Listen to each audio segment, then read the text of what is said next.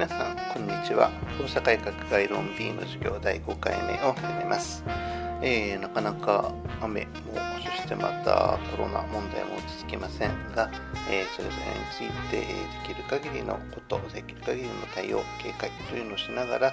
毎日を過ごしていくようにいたしましょう。そしてまた、課題お疲れ様でした。ちょうど昨日の朝でしたかね、情報番組で我が家のマイルールなんていうのを、特集でやっていたところがあったのをたまたまちょっと見たんですけれども、そんな、ルールっていうかなというふうに思われるようなものというのも上がっていました。しかしルールと例えばその家の中での慣習というのの区別というのはなかなか難しいところがある。でそれがまた今回の課題の一つのポイントにもなってくる場合があったりすると思いますので、そういったところむしろ私も、皆さんの書いたことから、いろんなことを考えるきっかけを得られるのではないかというふうに思っています。まだ全然拝見できていませんけれども、読むのを楽しみにしています。さあ、それでは授業の本題に入っていくことにいたしましょう。レジュメの0番のところですが、今日の授業についてであります。今日の授業は、前回の続きになりますけれども、国家法というものが私たちの認識であるとか行為であるとか、そういったものを、規制する力というのが必ずしも当然に発揮されるわけではないということについて、まず、お話をした上で、その上で社会の構成メンバーと法との関係について、特に国家法との関係について少し検討していきたいというふうに思っています。さて、その上でですが、前回のね、授業に関連して、授業後の Q&A の中で、一つ、皆さんに共有したいご質問が出ましたので、少しだけお話をしておきましょう。一つと申しましたけど、関連するものが2つ出ていましたね。質問の内容というのは、レジュメの方にも書いておきましたけれども、ちょっと表現自体は、私の方で手を加えたところがありますが、次のような関連する質問でありました。一つは、第一次ルールと第二次ルールの結合する場合に法があると言えるというふうに、授業で説明されたけれども、そうであるとするならば、法とはルールの一種である、すなわち法はルールに含まれるというふうに理解してよいかというのが、一つのご質問。そしてもう一つは、別の方からのご質問でありましたけれども、王が宣言することがこの国の法であるというルールが一つあったとする。でこれは1次ルール、2次ルールの関係で言えば、ルールに関するルールですので、第2次ルールというふうに言えますが、それと、またそれとは別に王が次のようなことを宣言したとする。この国の国民は、何年でもいいんですが、30年に一度人を殺さなければならないと。いうのがあったとする。これは行為主体の義務に関わることを言っているわけですから、第一ルールにあたるわけですが、でこの状況において、それらの一つ一つがまずはルールであるわけですね。ルールであるわけなんだけれども、第一ルールとしての殺さねばならない。それから第二次ルールとしての王が宣言することがこの国の法であるという、その2つが揃って初めてそれぞれは法になるということであるのかと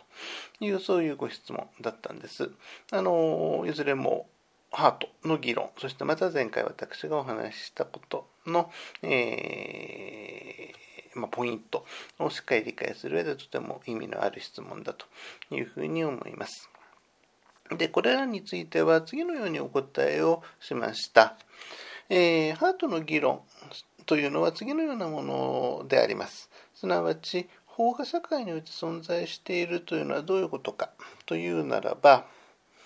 法がルールの複合体、第一ルールと第二ルールの複合として存在する、そういう状態なんだということを主張するものです。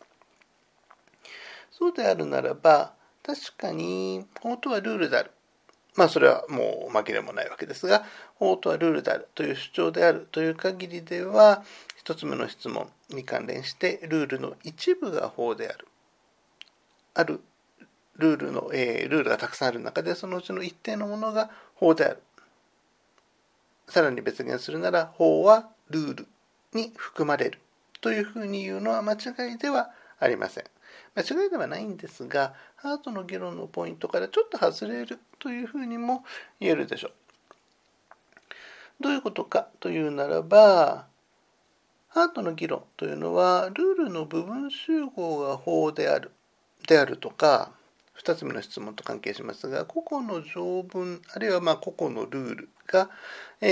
それぞれどのように対応しているか、個々の条文と個々のルールがどのように対応しているかというような問題、いわば構成パーツ、法というものの構成パーツに着目する発想というよりも、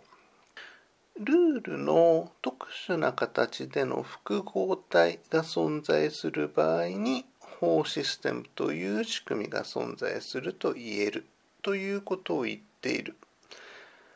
この授業の概論 A を聞かれた方であればお分かりいただけると思いますが、いわば集合主義的な発想、ルールが一つ一つはパーツなわけですが、そのルールというのが一定の特殊な結合の仕方をしている場合に、そこには法システムという個々のルールの性質を超えたまとまりとしての仕組みというのが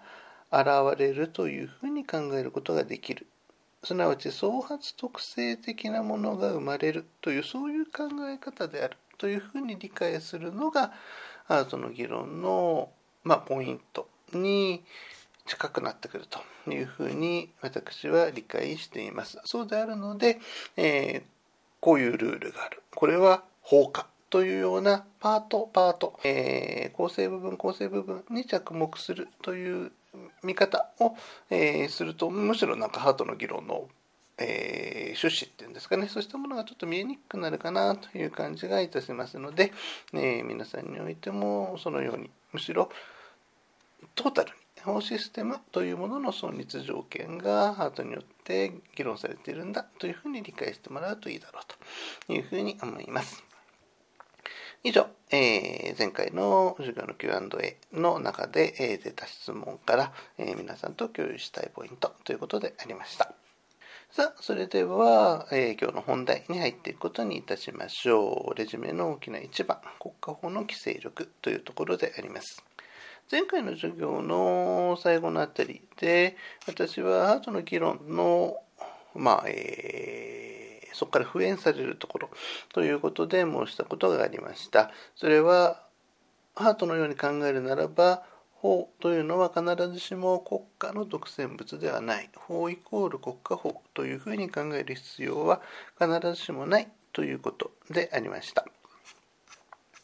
で、そのことというのが具体的に例えばどういう形で現れるかということを少し、具体例でお話をしておこうというのがこの大きな一番の趣旨です。で、まず過去一番のところにはもうつい最近の事例、この授業配信日の前日にあたる日に、見た新聞の中で挙げた例というのが、大変興味深い例でありましたので挙げておきました。現在のイスラエルにおいてコロナウイルスとの関係で起きている事態を述べた文章です。この記事を読みながら、私も時間の関係で音読は今しませんけれども、この時期記事を読みながら引き続いて私の話を聞いていただきたいというふうに思いますけれども、どこの社会においてもコロナウイルスの感染を拡大させないためにそれに対する対応というのを取っているわけですけれども、その感染対応策というのに必ずしもうまく適応できていない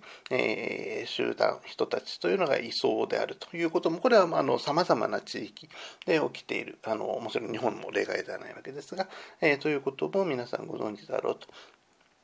いうふうに思います。で、そのような不適応というのが生じる理由というのは、これはまた様々であるわけですが、この今回の記事を見るならば、イスラエルにおいてはそれが宗教との関係で起きているんだということなんですね。ユダヤ教のうちの一定の宗派の人たちが、自分たちの、信じる戒律に基づいて、むしろその国家が定めているコロナ対策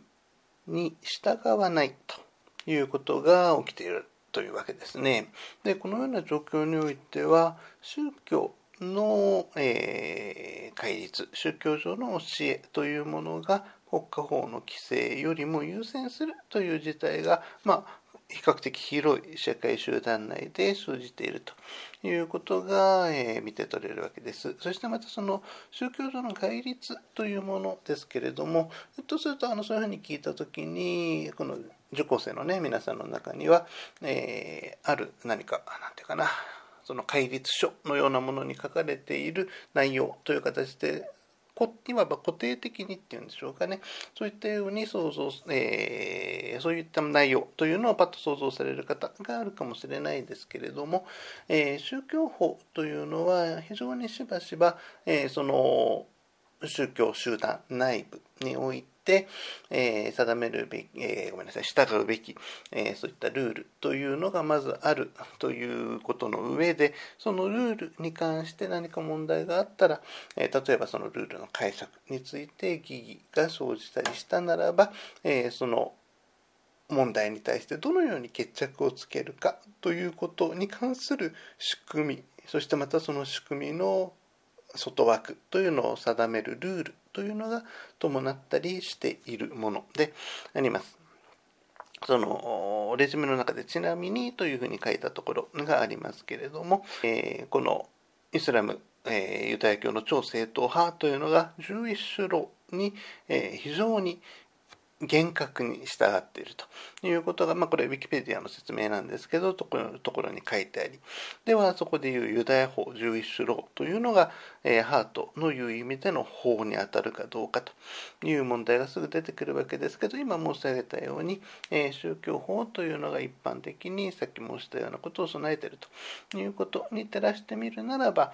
その宗教法というのも多くの場合はまさにハートのいうところの法に当たるというふうに考えられるわけで、そうであるとするなら、もし関心があるならばですけれども、ハートの法概念の下でこのユダヤ法というのが法と呼べる条件をどのように満たしているかということも、調べて確認してみることをしていただければというふうに思います。要するところ、この事例というのは、まさに宗教法、ユダヤに教の一部の宗派における宗教法というのが国家法を国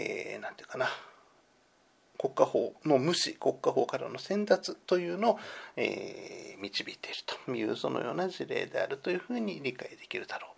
例えばこういう形で国家法ではない法というものが優先することがあり得るんだということを理解していただきたくて、皆さんに読んでもらったのでありました。そのような事例を読んだ上で、しかしそれは他の社会だよなというふうに思われる方がおられるんではないかというふうに思いますが、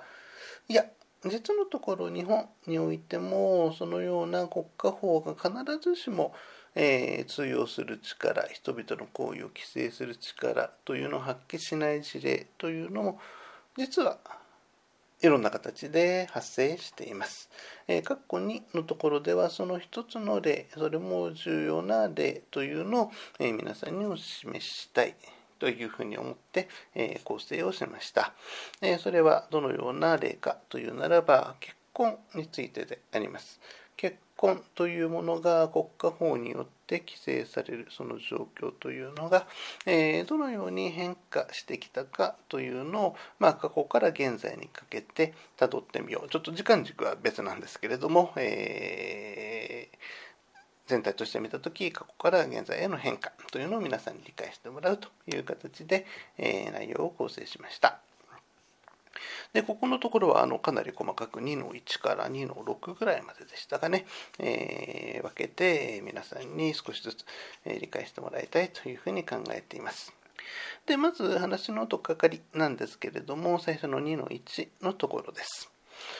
これは結婚をしたい、することを考えている、人向けの、紹介サイトの中に掲げられていた文章を、示したものですけれども、それも 2-1 のところというのはざーっと読んでくれればすぐ、ご理解いただけると思いますけど、要するに婚姻届というのはさまざまな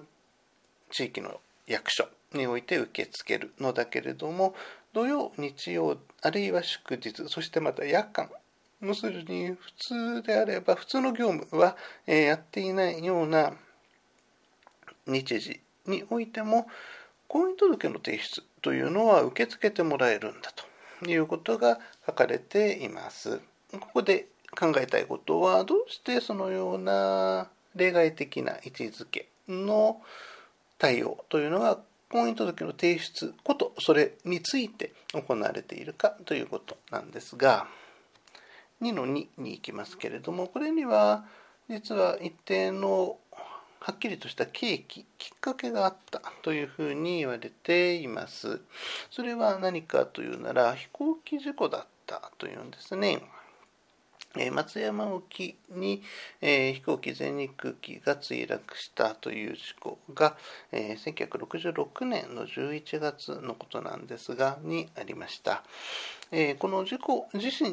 体についてはここではそんな詳しくお話をいたしませんので、関心がある方は、ウィキペディアであるとか、もう松山沖全日空機と入れたらさまざまな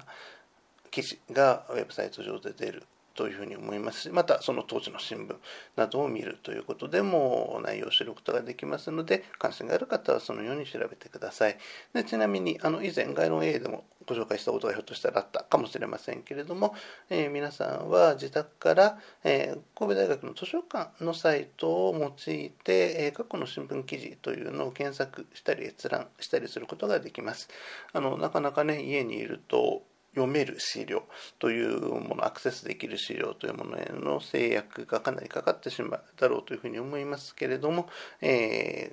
用可能な資源というのを積極的に活用しながら、一人一人の勉強というのを進めてもらえればというふうに思います。必要な情報というのはそのレジュメ上に掲げておきました VPN 接続というものを使えば、その新聞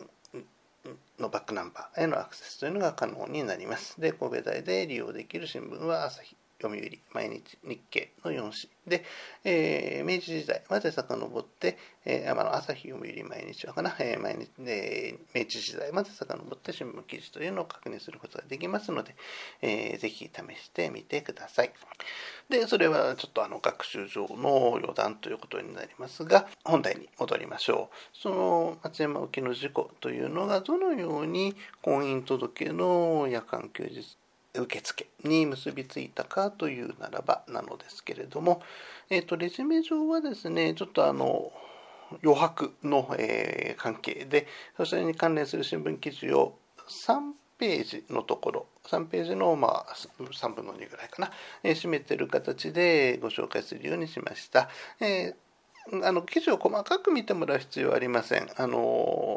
PDF 版等をぐっと大きくすれば多分読めるだろうというふうには思いますが、そこまでは一生懸命してくださいという趣旨で掲げたものでなく、もうパッとその記事のイメージを見てもらい、見出しを見てもらうならご理解いただけるだろうというふうに思いますが、この、事故というのはその当時ね、松山道後温泉あたりやっていうのかな、新婚旅行の、メッカ目的地としてとても人気のあるところだったんですって。そうであるので、この松山行きの飛行機だったそうですが、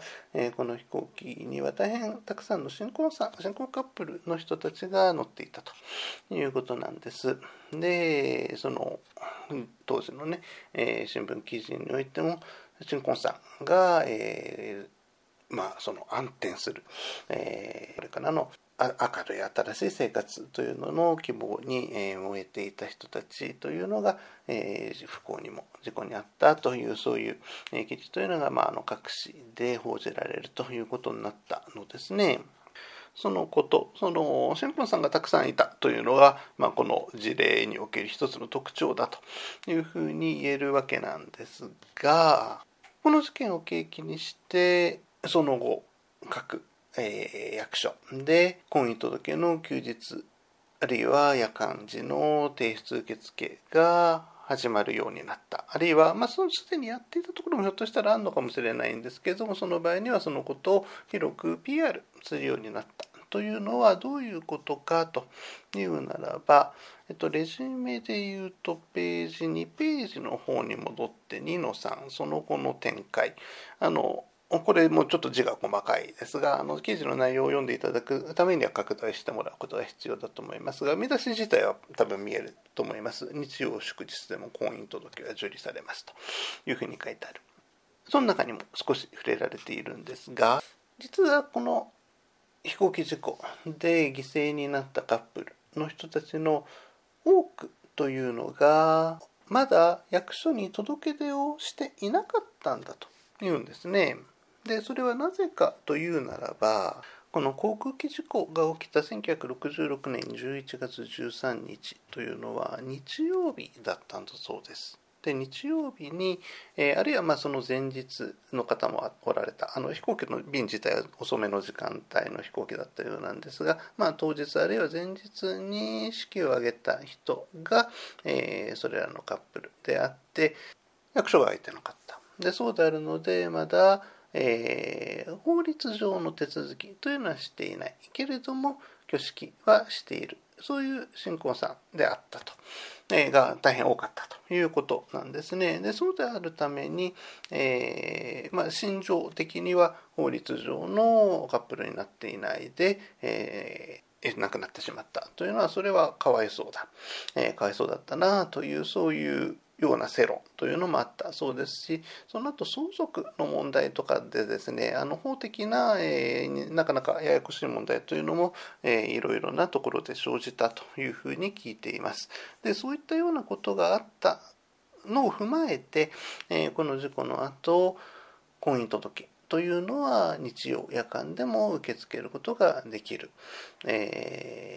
希望する人には挙式に先立って、あるいは挙式の直後でもすぐにその届けを出すということができるようによって、要するにその挙式と時間を置くことなく法的な婚姻というのが可能になる、そういうような仕組みというのを整えようという、そういう世論であり、政策論というのは喚起され、法務省もその方向で動いたんだということであります。このエピソードの願意というのは、いろいろあるだろうというふうに思います。さっきからもしている通り、役所、官公庁というのが土日、あるいは夜間対応するというのはかなり例外的なことであるわけですが、そのような官公庁の例外的対応というのがどのような契機によって生じるかということの一つの興味深い例というようにも、例えば、この事例の願意というのを取ることはできるだろうというふうに思います。しかし、ここで皆さんと考えたいことというのは次のことであります。すなわち、今申し上げたところからお分かりいただける通り、この当時、1966年当時には、挙式を挙げたカップルの少なからぬ数の人たち、カップルが法的な届け出は挙式以前に出していなかった。だからこそ、この、悲劇が生じたというふうになっていること、その点なんですね。どういうことかを引き続いて考えていくんですが、ちょっとこの辺りで少し時間的に長くなりつつあるので、ちょっとだけインターバルを置くことにしましょうか。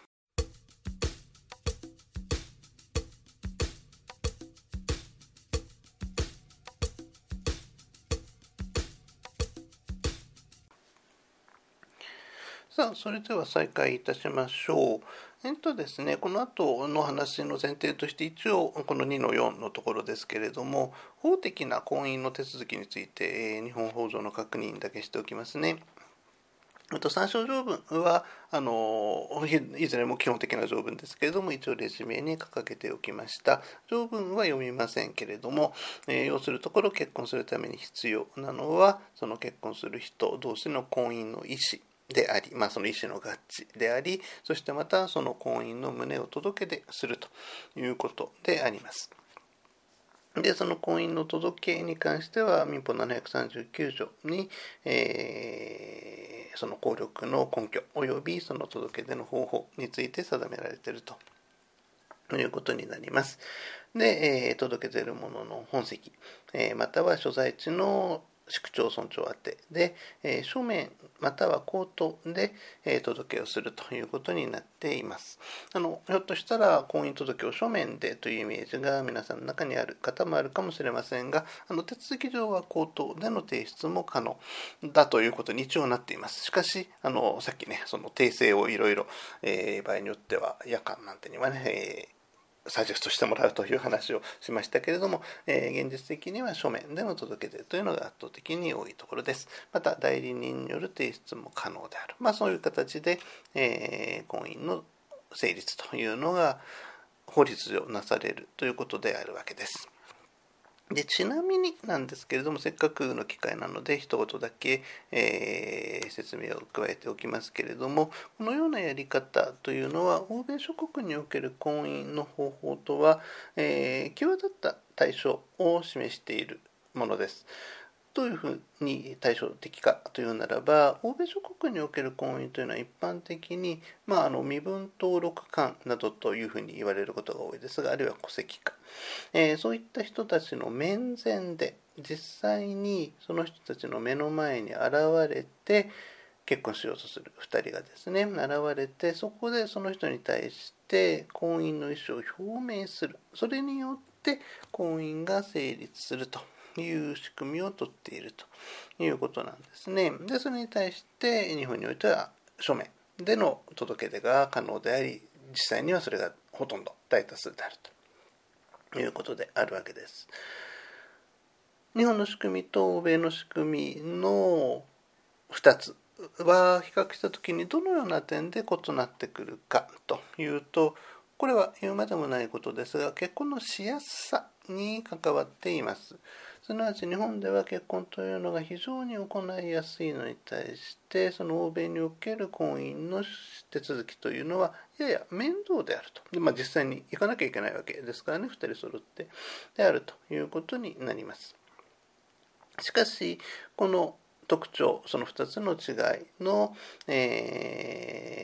特徴には裏面というのがあるのでありまして、すなわち日本においては当事者が本当に婚姻の意思を有しているか、婚姻の要件の重要な一つであるわけですが、当事者が本当に婚姻の意思を有しているかというのを書面で届け出がなされた際には確認することができないということを意味します。婚姻届は本人による自書が要求されていますけれども、それは役所で担当する人にとって当事者確認のための手段にならないということは言うまでもありません。そのため実態を反映しない婚姻届が提出される可能性があります。典型的にはですね、一旦は婚姻届に記入をした。で、それがどっちかの手にあった。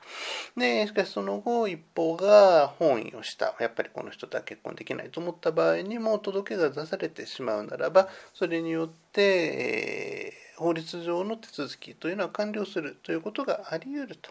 ということになるわけですね。そしてまた稀には当事者間で、また婚姻に関する話し合いが存在しない、あるいは甚だしい場合には交際の事実も存在しないにもかかわらず、一方当事者が婚姻届を提出する、もう本意も何もなくですね、全然実体的な基盤がないという状態で、届けが提出されてしまうと。ようなことが、日本の仕組みの場合には起きうる。それに対して欧米ではそのような可能性は、替え玉とかを使うとないわけではないんですが、相対的に低くなるということになるわけでありまして、このことをもうちょっと一般化、抽象化して考えるならば、欧米における婚姻というのは、婚姻に対する公的なコントロール。この場合は、戸籍官、身分登録官というようなオフィシャルな役目を担っている人によるということになりますが、そのような公的なコントロールというのが強いのに対して、日本においてはそのような公的コントロールというのが弱いというそのようなことを示しています。この婚姻に関連する公的コントロールの少なさというのは実は日本の家族法における大変重要な特徴でありまして、同様の性質、公的コントロールの少なさというのは婚姻の婚姻の裏表関係にあるというふうに言ってもいいかな。で、婚姻の解消ですねに関する離婚についても同様に見られる、そういう現象であります。今日の配布文献、最後に少し詳しくご説明しますが、その文献の中でもこのような日本における家族法の特徴というのが少し論じられていますけれども、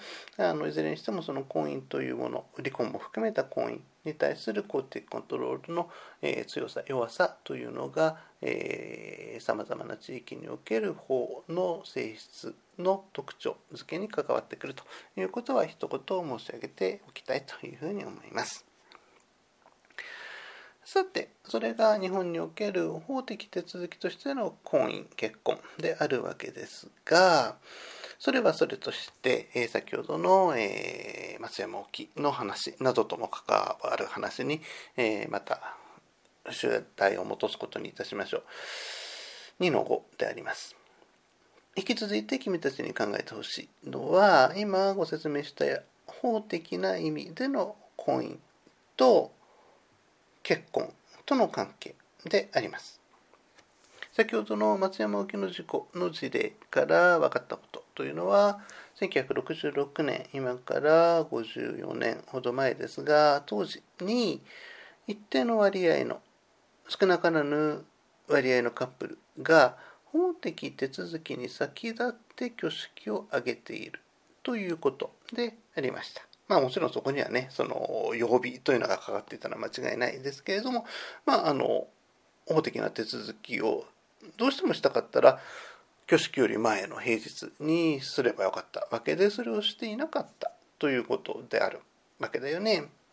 そのことを踏まえて、皆さんに少し質問をさせてください。大きく2つです。1つ目の質問は、君たち自身が結婚するときに、すでに結婚しておられる方もいらっしゃるかもしれませんが、その場合は自分はどうだったかなというふうに考えてください。皆さんが結婚するとして、結婚式、挙式と法的な手続き、すなわち婚姻の届け出、どちらを先に行いたいですか？自分だったら、あるいは自分たちだったら、どっちを先にするだろうか、挙式と届け出。これが一つ目。そして二つ目は、自分たちの好み、希望は別として、現在の実態として日本において、挙式と法的手続きのどちらが先行しているカップルが多いと思いますかという、その予想ですね、状況の想像というのをしてほしいというふうに思います。まずちょっと考えてみてください。で、その上で考え終わったらば、その参照というふうにレジュメのところに、URL を書き、リンクが貼ってありますので、その部分というのを見てみてほしいというふうに思います。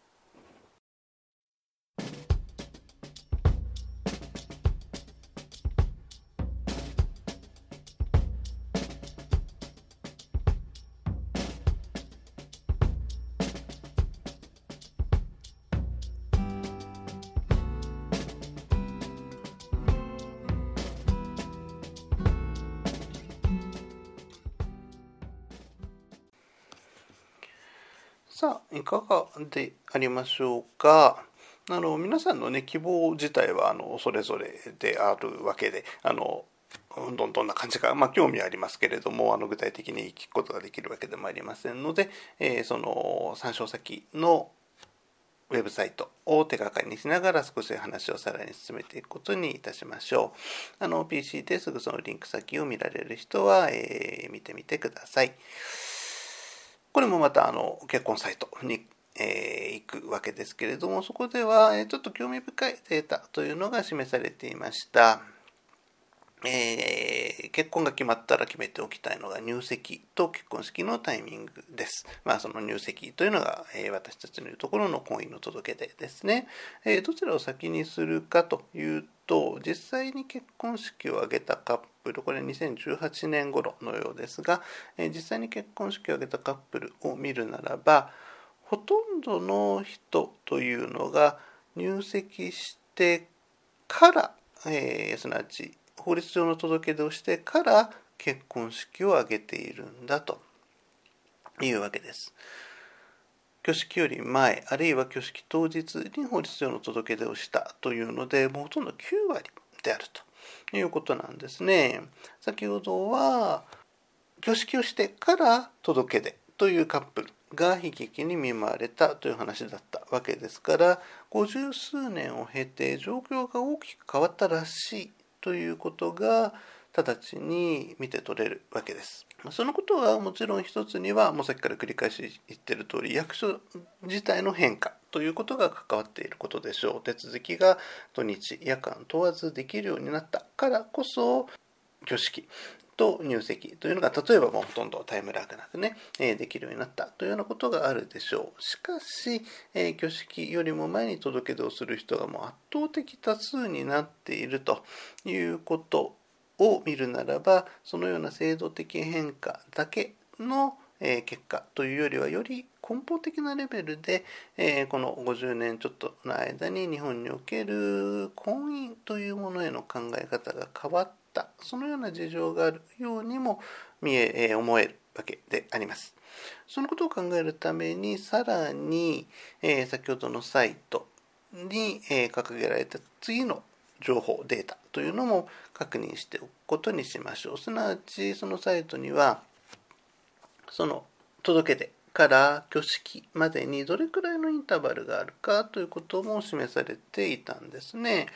ちょっとそのサイトを引き続き見てみるならば、次のように書かれている。では、入籍届け出から結婚式までの期間はどれくらいなのでしょうか。で、そのアンケートを取ったところ、3ヶ月未満が 31.5%、3ヶ月以上から半年未満が 33.3% で、半年以上から1年未満が 27.1%。1年以上経ってから式を挙げましたというのは 10% にも満たない 8.2% だったということになっているわけであります。長い短いの評価というのは、基準がないですので、なかなか困難ですけれども、結構長い期間が経っている場合も少なくないというふうに言える。その結構長いというのは、その例えば3ヶ月とかね、それ以上経ってから、結婚式をするというようなことというのがかなり多いということも見て取れるというわけであります。その上でもう少し考察を続けてみることにしましょう。レジュメ 2-6 に進みますけれども、実はこのような状況が生じた。すなわち、まず届け出をして、それから挙式という順番になり、しかも届け出から挙式までの間に一定の時間が経つ、経過するというようなことが珍しくない、むしろ常態になるという状況が生じたというのは、そんなに以前のことではありません。それは先ほどの松山の事故の事例からも理解できることでしょう。このような状況が比較的最近になって生じたというどころか、実は過去には状況はむしろ逆だったんですね。逆というのはどういうことか。結婚生活に入ってから婚姻届を出すまでの期間というのに関して、レジュメにこれは掲げておきましたけれども、その数字というのは第二次世界大戦後に興味深い変化を見せているのであります。レジュメに数字を示しておきましたが、1950年は結婚生活に入ったから婚姻届を出すまでの期間というのが1ヶ月未満の人は 17.9% だったのに対して、1年未満の人が 75.9%、 それが1985年になると1ヶ月未満で、ある人が 71.6% で、1年未満で 95.8%、 1年以内にほとんど届けが出されるというような状態になったというデータが、ある文献の中に掲げてあるですね。さらっと読んでしまうと、ああそうですかというふうに思われるかもしれませんが、ここで皆さんに注意してほしいことがあります。今皆さんにご紹介した数字というのは、結婚生活に入ってから婚姻届を出すまでの期間でありました。ここで結婚生活に入るというのは、同居、挙式両方ありますけれども、おそらく挙式を指す場合が多いだろうというふうに思います。すなわち、法的手続きをしてから、届け出をしてから挙式という順序ではそもそもなくて、それとは逆に挙式をしてから法的手続きという順番が大前提になっている、そういうデータなんですね。1950年と1985年を比較するためには、その順番でなければ意味がなかったということなんです。しかも1950年段階では挙式が先で、そのお届け出というのが少なくとも 80% 以上を占めている、その1ヶ月未満に出すというのが 17.9% だというんですから、 80% 以上は挙式が先で、その後届け出をしたということなんでしょう。しかも1年以上経過したから届け出というカップルも全体のおおよそ4分の1、25% 程度を占めていたということが見えるわけです。現在では届け出が当日ないし挙式後というカップルが4分の1であるというのに比べると、まさに覚醒の感というような大きな変化がここでは見て取れるわけなんですね。さて、以上のことが含意しているのはどういうことかというならば、レジュメで言うと、今4ページの真ん中あたりということですが、以上の含意というのは、次第に日本の市民というのが結婚という現象に関して法的、制度的な結婚という仕組みにインボルブされている、そちらにどんどん組み込まれていっている。別の言い方をするならば、国家制度としての婚姻というものの通用力がどんどんと高まっているということを意味するんだろうというふうに思われます。裏を返すならば次のように言える。すなわち、第二次世界大戦後直後ぐらいまでの一定の時期までは、結婚というのは必ずしも国家制度、国家法の民法上の制度とは結びつけて考えられていなかったらしいということです。そのような国家法上の先ほどのその両性の合意と手続き、婚姻の届け出という、そのような法的制度としての婚姻よりは、むしろ結婚式を挙げる、祝言を行うといった儀式を執り行う、そのことによって社会的な意味での婚姻が成立するということの方が、婚姻の成立にとって重要であると考えられていたということなんだというふうに思われます。皆さんの多くは、結婚というものが国家法的な仕組みであると考える人が、おそらく先ほどのデータから類推しても多いんではないかというふうに想像しますが、そのような発想、結婚、婚姻イコール国家法的仕組みであるという考え方は、決して日本においても当たり前のものではありませんでした。数十年前、皆さんのおじいさんおばあさんくらいの世代でしょうかね、それよりちょっとさらに前ぐらいかな、に遡ると、むしろ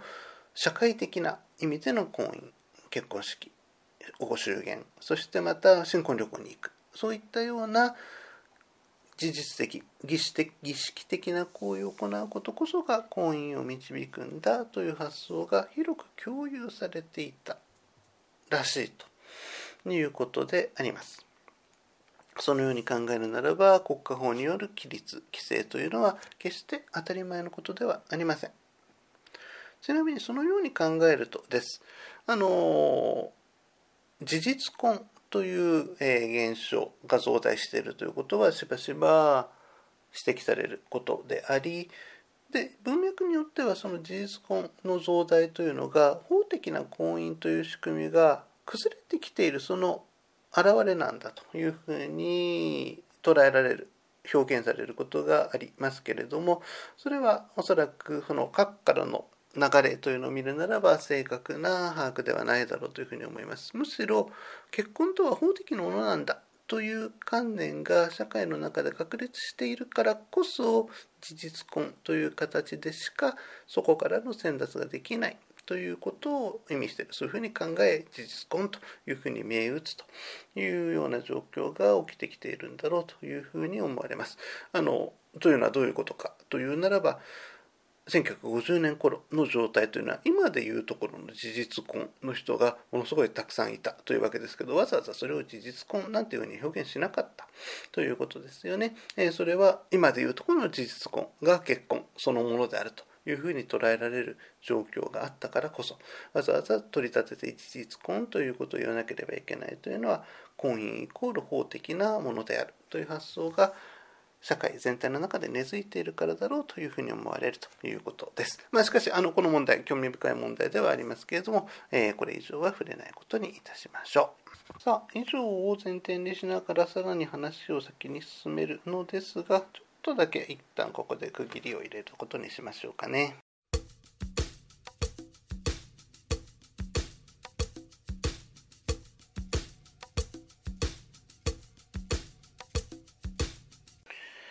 さあ、それでは続いてレジュメの大きな2番に進むことにいたしましょう。社会の構成メンバーと法、特に国家法との関係についてここでは考える場面が多いですが、というふうにタイトルをつけておきました。各1番のところでは問題意識を申し上げますが、この部分はどちらかというと復習の要素というのが強くなります。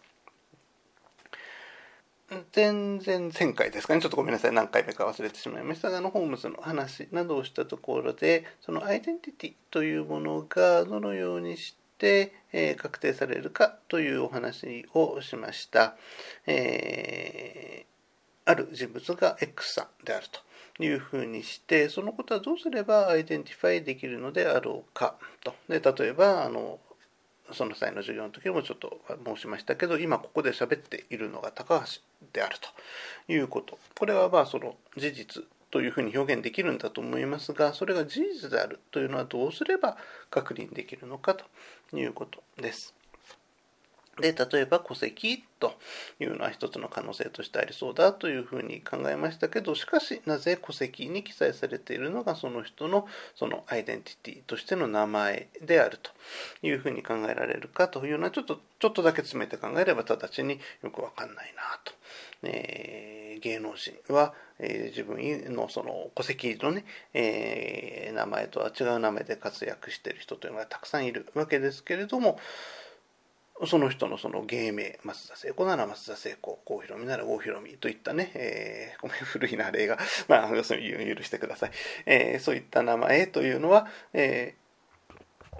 その人たちのそれぞれ正しい名前と言えないのか、なんで松田聖子という名前がその人の正しい名前だということにならないのかという、そういう問題であるということです。で、名前をめぐってはもっと別の例、その戸籍なんていうのを観念できない例の方が分かりやすいかもしれませんね。例えばペットの名前を考えてみましょう。ある猫が、きなこくんちゃん、どっちでもいいんですが、という名前であるというふうにしたとして、その猫がきなこという名前であるということはどうすれば経験的に確認できるのか。これは明白ですよね。そう呼ばれてきているというその猫ちゃんを取り巻く人たちのこれまでの行為に準拠するしかないわけですよね。しかもそれはただの行為ではありません。名付けという、いわば意味付けを伴う行為があってからこそ、この猫ちゃんをきなこという名前にしよう、あるいは玉でも白でもいいんですが、それぞれ様々な名前にしようという、いわばルールを策定する行為があり、そしてそれに基づいて、実際にある猫をきなこと呼び、ある猫を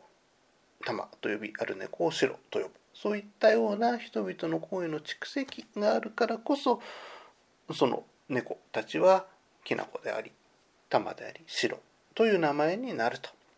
いうことであるわけです。人間の場合も同様であるというふうに考えられます。名付けという行為自体は家族によって普通なされると思いますけれども、そのような名付けというのに加えて、戸籍に記載されている名前を当該社会で通用する名前として扱おうという認識、あるいはルールの共有が当該社会、今考えているところであれば日本社会においてあるというのに過ぎません。そしてまた、そういうふうに考えるならば、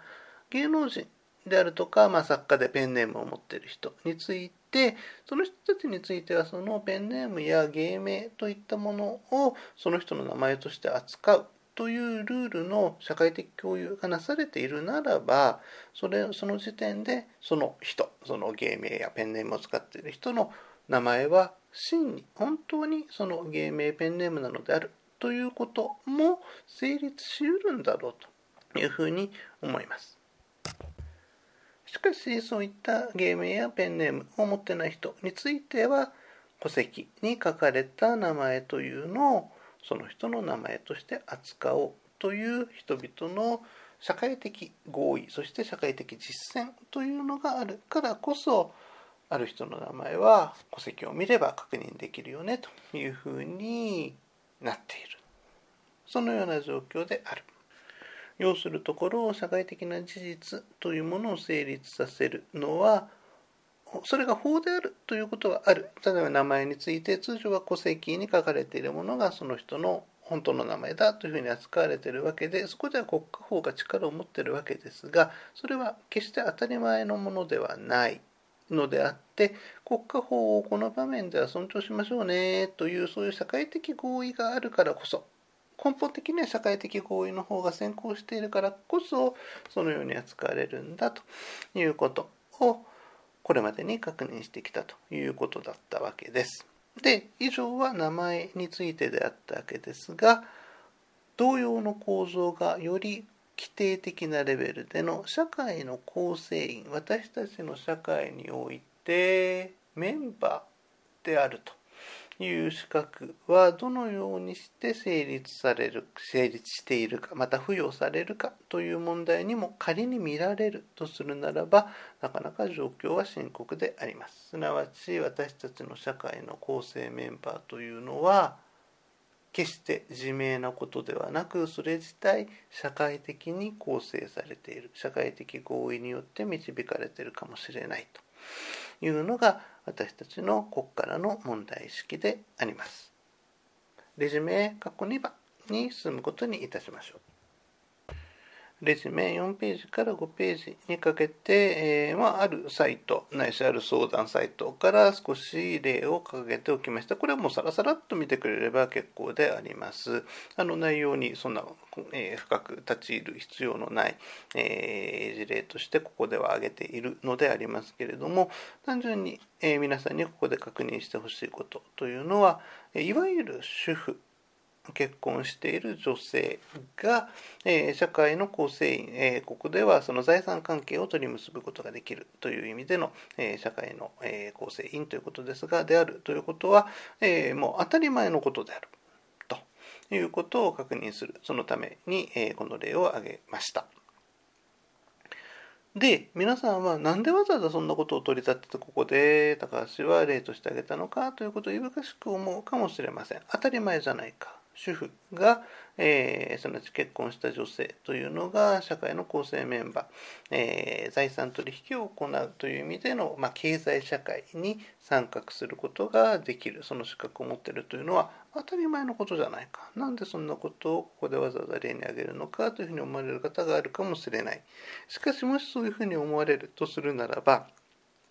そのことは取りも直さず、現在の私たちの認識が国家法によって強く規定されているということを意味するように思われるんです。どういうことかというならば、レジュメ(3番)5ページの上の方ですね、に進むことにいたしましょう。日本の民法は現在第3条において次のような規定を設けています。第1項、試験の共有は出生に始まると。で、2項で一定の制約、外国人に関する制約が書かれていますけれども、親、条項として試験の共有は出生に始まるという非常に有名な条文というのを掲げているわけです。で、この条文というのは、自然人は出生によって当然に法人格、権利能力を取得するんだ。生まれたならばそのことによって、法律上の主体性というのを獲得するということを意味するものだというふうに考えられています。人間はすべて平等の権利、能力というのを出生によって持つことができるんだということになるわけですね。さて、しかしその上でこのような条文の規定というのは、ちょっと少し歴史を遡るならば違うものとして現れてきます。第二次世界大戦前の日本の民法の規定というのを見るならば、例えばそこに次のように書いてある。確かにその1条冒頭では試験の供与や出生に始まるという規定があるのだけれども、その下記では現在と違わないように見えるのだけれども、それに続く規定というのを見てみるならば、それに対する例外的な状況というのがさまざまな形で規定されているわけですね。外国人に関する権利制約というのがあったというのは今と変わりませんが、それ以外、先ほどね、主婦のというのを直前で例として挙げたんですけれども、それに関わる制約条項というのもたくさんあるわけですね。例えば14条、妻が妻に掲げたる行為をなすには夫の許可を送ることを要すということで、12条1項から6号に掲げた行為、あるいは贈与もしくは遺贈の受託拒絶であると。で、これらの規定に反する行為はこれを取り消すことができるというふうになっている。ではその12条の1号から6号というのはどういうものかというならば、純金地産者が産に掲げたる行為をなすにはお産人の同意を得ることが必要だというの、その条文に関わることであるのであって、要するところ妻というのは、純金地産者、純金地産者というのも現行民法上はない概念ですので、なんだというふうに思われるかもしれませんけど、今の民法上でそれに相当する概念は被補佐人にあたりますね。現在の民法でいうと、その被補佐人というのは12、13、14条あたりに規定があるものですが、それと、パラレルに扱えうるものとして、結婚した女性、今風に言うとこの主婦というのが位置づけられていたということであるわけでありまして、要するところ、権利能力そのものについては、民法においてはその制定、1898年の制定以来平等に認めているのだけれども、その上で実際に法的な行為、法律行為を行う上での資格としての行為能力については、妻にあたる人の行為能力というのを制限していたということがあるわけです。で、その理由、立法上の理由というのは、その家庭においては妻は夫に従うべきであるという発想があった。その妻に家に主が2人以上いると困るという、そういう発想であったというふうに説明されるのでありますけれども、そうであるならば、その男性の方が劣後するということがあってもおかしくないわけでありまして、その行為能力上ね、アプリよりに妻、女性が劣後するというふうに考えられたということは、要するところ、女性と男性との間での考え方、男性に関する考え方の違い、女性の方が男性に比べて、法的に一人前ではないという、カテゴリカルにそういうふうに扱うという見方が、そこには現れているというふうに言えましょう。要するところ、男女が平等に同等の力を持つということが、その当時第二次世界大戦前の民法では観念できていなかったというわけであり、だからこそ戦後の新憲法、現在の憲法が制定された際にそのような発想が取り除かれたというわけでありますが、いずれにしましても戦前の日本においては、主婦は取引社会を構成するメンバーとして認められていなかったということになるわけです。そしてそうであるならば、そのような認識のあるところで社会というものの見方が、例えば今の日本と異なっていても不思議はないだろうというふうに思われるわけです。今見た例というのは、国家法の規定が私たちの社会の枠組み、あるいは社会についての認識の枠組みを基礎づけているという顕著な例であり、そしてもし私たちが主婦が取引社会を構成するなんて当たり前じゃないかというふうに考え、全く疑問を持たないとするならば、それは誰が社会の構成員かという根本的なレベルで法が私たちの見方を規定しているということを意味するんだろう。この場合には私たちの認識というのは国家法によって非常に強く規定されている、そういう例の一つだというふうに考えられるだろうというふうに思います。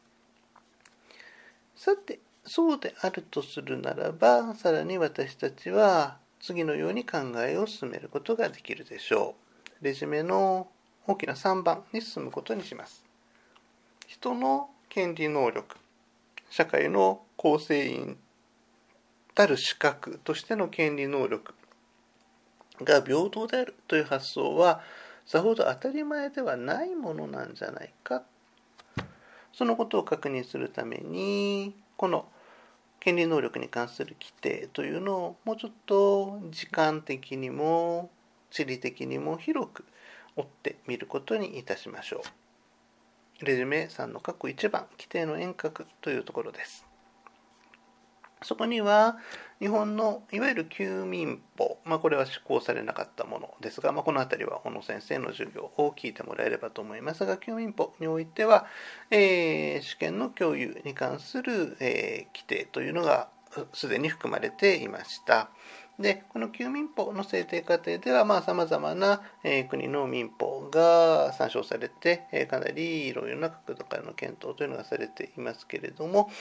その系譜につながるものとして、オーストリア一般民法典を見ると、そこには、これ1811年の制定ですが、すべての人間は法律の定める要件の下で権利を取得する能力を有する。で、場所をちょっと変えてフランスの1804年制定の民法典を見ると、ここではフランス人はとなっていますが、すべて民事上の権利を有する。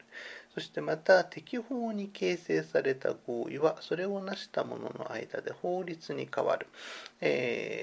パッと見たときに何を言ってるか分かりにくいかもしれませんが、今の、法律上の、原理概念を使うならば、私的自治の原則に相当する、そのようなものがルール化されているということですね。で、このフランス民法典のさらに基盤にあるのがフランス人権宣言。人は自由かつ権利において平等なものとして出世しかつ存在するという規定になるわけであります。これらのことは何を意味するか。差し当たりフランス民法典を基準に考えるならば、そこに現れているのは、自らの意思により自由に自分に関する私法的関係を形成する立法者として私人というのが立ち現れる。ここで立法者という言葉が一つのミソであって、だからこそ裁判所は彼らの間で形成された合意内容を遵守しなければならない。裁判所がそれに乱れに介入して内容を修正したりすることはできないという、そういう発想につながる。さっき私的自治というふうに言ったことにつながるわけですね。要するにそこでは人間は一人一人自分たちの力で法を形成できる主体的で自律的な存在だ。そしてそのようなものとして人間は平等なんだという、そういう宣言であるというふうに理解されています。このようにして社会の構成員としての人というのは平等であり、そして身分であるとか、門地であるとか、あるいは宗教であるとか、そういったものによって、その構成員たる資格というのが変わったり失われたりするということはないということがルール化されていることになるわけです。このような発想というのは、決して当たり前のものではありません。そのような発想自体を裏付ける社会経済上の要因、そしてまた変化というものがあったというふうに考えられています。レジュメ5ページの一番下の方ですけど、括弧2番、近代社会の成立と法というところに行きましょう。民法、とりわけこの権利能力に関する規定が今日あるような、フランス民法典が、そしてフランス人権宣言がその基盤としてあるわけですが、そのような形、そのような性格を取るようになったのには、次のような条件が重なったことによるというふうに言われています。すなわち大きく2つ、封建制というものが崩壊した。そしてまた近代国家というのが成立した。という2つ、そのことと補助を合わせているというふうに言われます。まず、封建的な制約の崩壊というのはどういうことかといったら、封建的制約というのはですね、様々ありますが、その中で最も重要なものというのは、身分制上の制約でありました。身分制というのはどういうものか分かりますか？それはどういうものかといったら、人は生まれながらにして、何ができ、何ができないかが決まっている、そのような状況が身分制です。日本における死の公障というのは、例えばその一つの例を、端的に示しているものですが、そこで気がついてほしいことというのは、身分が上の人だったら何でもできるということでは全くないということです。死の公障における死というのは、その4つの中で身分的には一番高いわけですけれども、その侍、武士階級というのが、例えば商人階級のできることをできるかといったら、それは決してそうではないわけですね。商売というのは武士はやってはいけないということになっているわけでありますから、大は小を兼ねるというかな、その上位の人がその下位の人のできることを何でもできるというわけでは全然ないということになっているわけですね。身分制というのはあくまでも生まれながらにして何ができ何ができないかが決まっているということであり、そうであるとするならば、経済取引というのもできる人できない人というのがはっきり分かれるのが封建的な社会であります。それが崩れるということは、誰でも経済取引というのを行うことができるはずだという発想につながる。そしてヨーロッパ近代に至る過程で、農業生産力というのが増大し、ということは余剰生産物というのが生まれるということでありまして、そのことが市場経済および貨幣経済の発達というのを促す。それによって経済活動というのが盛んになる。その状況の中で、身分制的な制約から逃れた多くの人たちが、その経済活動を自由に行うことを希望し始めたわけであり、そのことを現に保障する、その活動を行うことを保障するための重要な制度として成立したのが、このフランス民法典なのだというふうに考えられています。そのような歴史的経緯を踏まえるならば、民法における権利能力の規定の在り方というのは、どうも偶然ではなさそうだということが見えてきます。どういうことか。まず第一に、身分制などの制約から逃れているのだから、人々は平等である。各人の能力には生まれつきの差はないということになる。そして2番目として、従って能力がある、生まれながらに能力が平等にあるのだから、国家などの助けなどを借りなくても、自分の力で取引を行うことができる。取引にあたって合理的な判断をできるし、またその責任も自分で取れるというふうに考えられる。そういうふうに考えないと、国家がすぐに取引に介入してくる、そういう可能性があるわけです。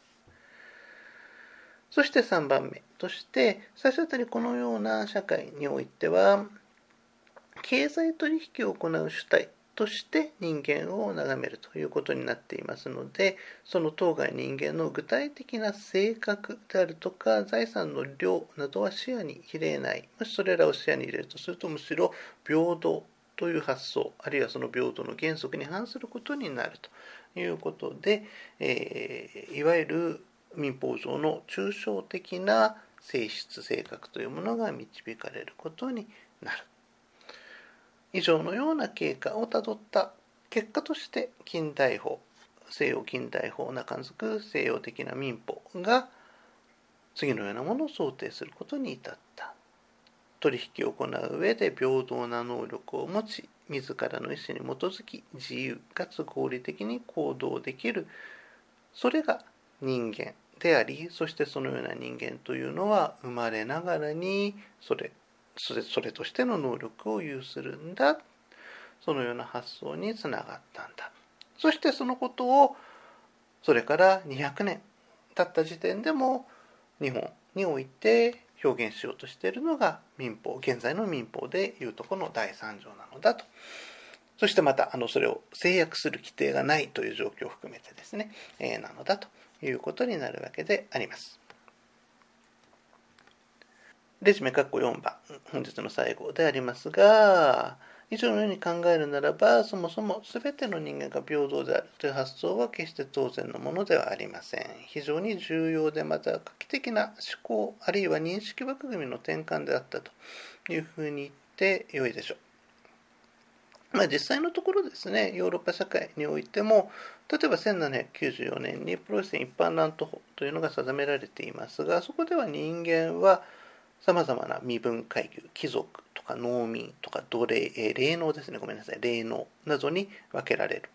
で、それぞれが有することのできる財産が制限されるといったようなことがあった。そうした社会身分的な制度、制約というのがフランス革命によって打破され、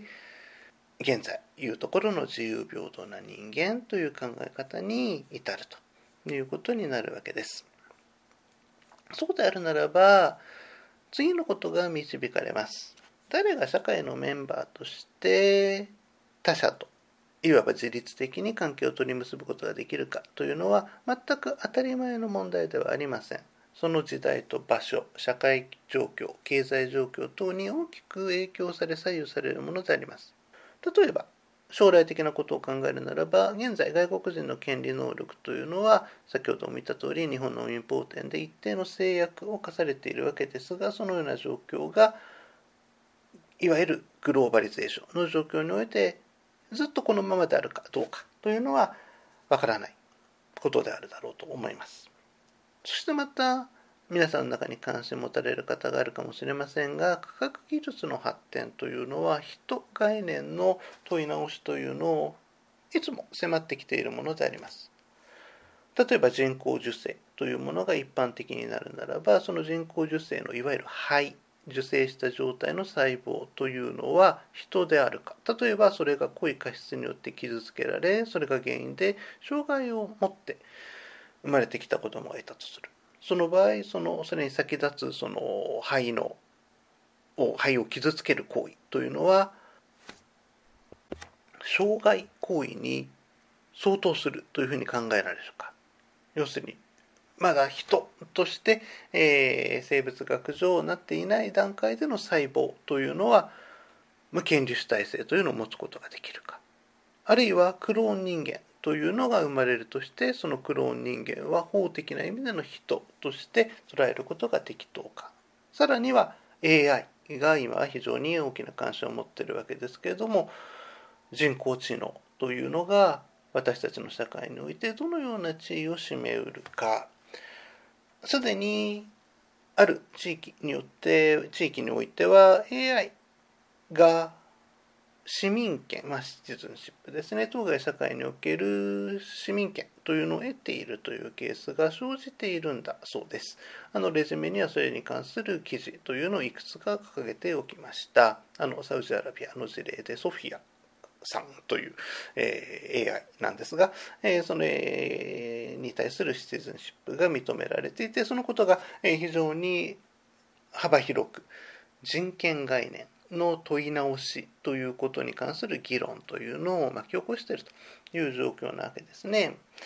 で、このようにさまざまな形で今も私たちの社会を構成するメンバーは誰か、誰をメンバーとして考えるのが適切かということはずっと問い直しがされている状態です。そしてこれらの問題に影響を及ぼすのは、現状では国家法主導のところがあるようにも思いますが、最終的には国家法というよりおそらく社会のそのまさにすでに構成員になっている人たちの間での認識であり合意ではないかというふうに思われるのであって、私たちはここでも国家法の規制を当然の前提として考える必要はないように思われるのであります。以上で今日の授業はおしまいです。今日はですね、文献としてちょっと家族法のお話をしましたので、一本論文を挙げておきました。としたに信義さんの家族間の変遷と家族法という論文です。少し前の論文ですけれども、明治時代以降の日本における家族法の在り方、そしてそれが家族の在り方を規定する法として、社会的な性質、そしてまた大変政治的、政策的性質を帯びていた、すなわち、家族の在り方というのは全然当たり前のことではなくて、国家的政策、国家法的な、自覚的な、選択によって形成されてきたんだということを説明する、示してくれる文献ですので、今日の文脈の中で読んでいただくのがいいかなというふうに思いました。概論 A から聞いておられる方にはこの年谷先生は2度目の登場だというふうに思いますが、大変堅実な歴史的な、かつ法社会学的な研究をされる方でありました。それでは、この後35分頃から、いつも通りいつもの会議室で質問などを受け付けます。関心のある方は参加してください。その方たちも参加してください。さようなら。